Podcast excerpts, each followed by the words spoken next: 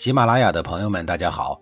告诉大家一个好消息，除了音频以外，我最近开始以视频的方式为大家讲历史，内容也不再局限于中国古代史，而是涵盖人文、社会、西方历史等等，还包括对一些经典童话人物、历史人物进行全新解读。欢迎大家在微信视频号里搜索“志明侃历史”，同志的志，光明的明，调侃的侃，历史故事的历史，我在视频里等你。上一集里啊，我说到了齐懿公年少轻狂时啊，给自己埋雷的事儿。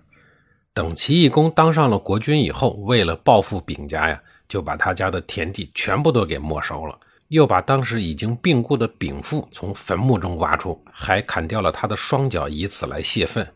就这还不算完，齐懿公呢，还让丙父的儿子丙处啊，给自个儿当专车司机，当车夫，以此来羞辱丙处。丙处担心族人跟着一起招来杀身之祸呀，也只能顺着齐义公的意思。至于颜值呢，齐义公不知道从哪儿得到消息，说他的老婆呀长得十分的美貌，美到什么程度呢？八卦上说呀，整个齐国都没有人能与之媲美。为了证实这件事儿啊，齐义公还专门的礼贤下士去了一趟颜值的家。国君来访，颜值是受宠若惊啊，连忙带着一家老小来迎接。齐懿公趁机啊，就观察颜值的妻子，没成想呀，一下子还真就喜欢上了，而且是喜欢的不得了。第二天呢，齐懿公就把颜值叫到了王宫里，当时就实话实说了，表明啊，要强行纳颜值的老婆为妾。颜值身为人臣，哪有力量反抗呢？只好答应了齐懿公的要求。齐懿公便任命颜值为参乘，也就是马车的副驾驶。还说呀，这个是对颜值的奖励。正因为这些个事儿啊，颜值和丙处俩人对齐懿公呢是恨之入骨。但是啊，苦于没有报仇的机会。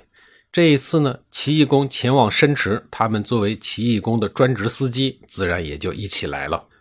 看着醉得不省人事的齐懿公，丙处的心里首先有了想法。他知道颜值也和齐懿公有仇，有心拉他一起行事。但又不知道颜值心里是怎么想的，于是就决定试探颜值一番。当时俩人都在竹池之中泡澡，丙处不知道从哪儿找了一根竹条，顺手就向颜值打了过去。颜值无缘无故挨了打，心里很不高兴，大声的责问丙处。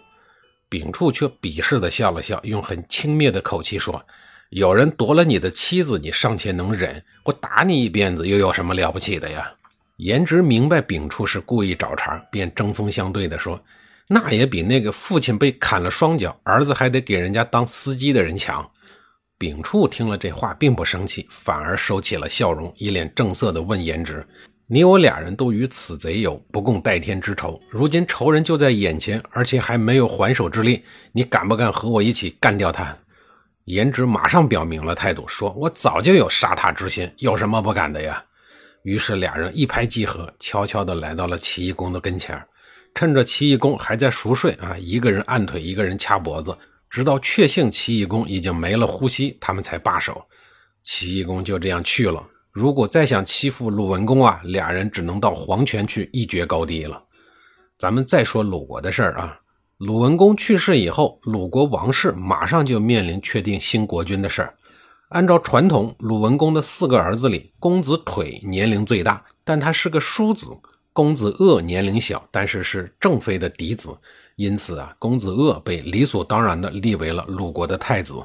颇有心计的晋营不甘心了，于是拉拢了和自己有一腿的第一权臣东门襄中。这边有了东门襄中的鼎力支持后，国君位置的竞争环境一下子由复杂变得险恶了起来。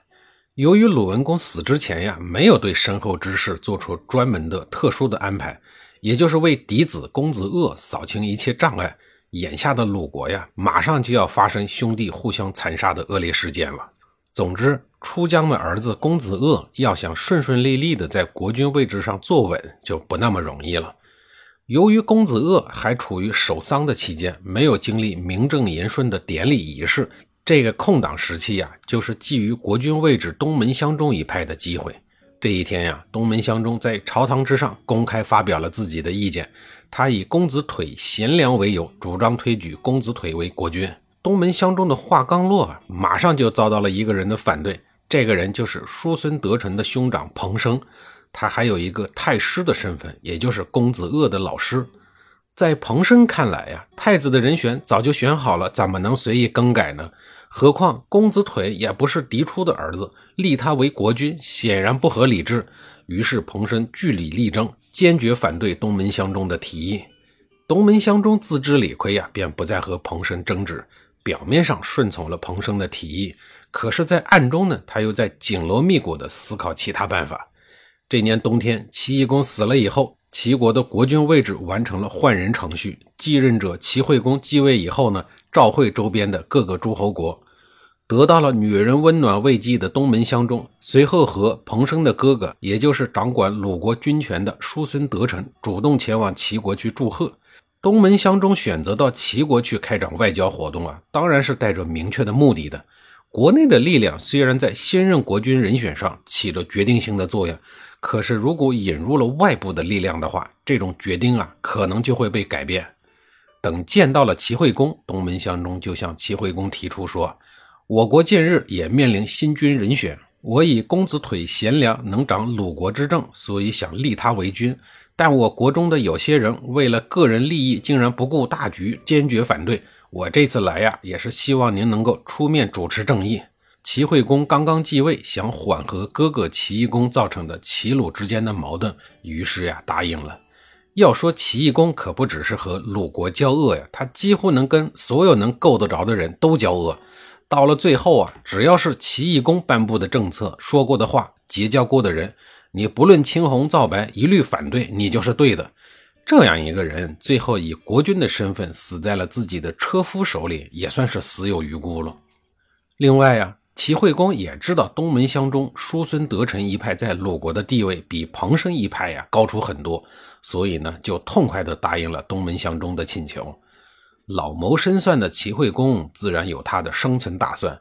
虽然论亲情，公子鄂呢是他的亲外甥，可是公子鄂继位啊是名正言顺的事儿没有人会感谢齐国什么。但如果变了一个策略，齐国帮助东门相中支持公子腿当上国君，那就大不一样了。相当于我在困难中扶持了你一把，那你来日呢得感激我、回报我、亲近我。另外呀，还相当于在鲁国成功的安插了一条眼线。这两件事情的重要性是不言而喻的。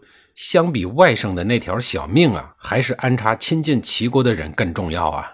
有了齐国的支持，东门相中能顺利的完成政变吗？下一集里啊，我再给您讲述。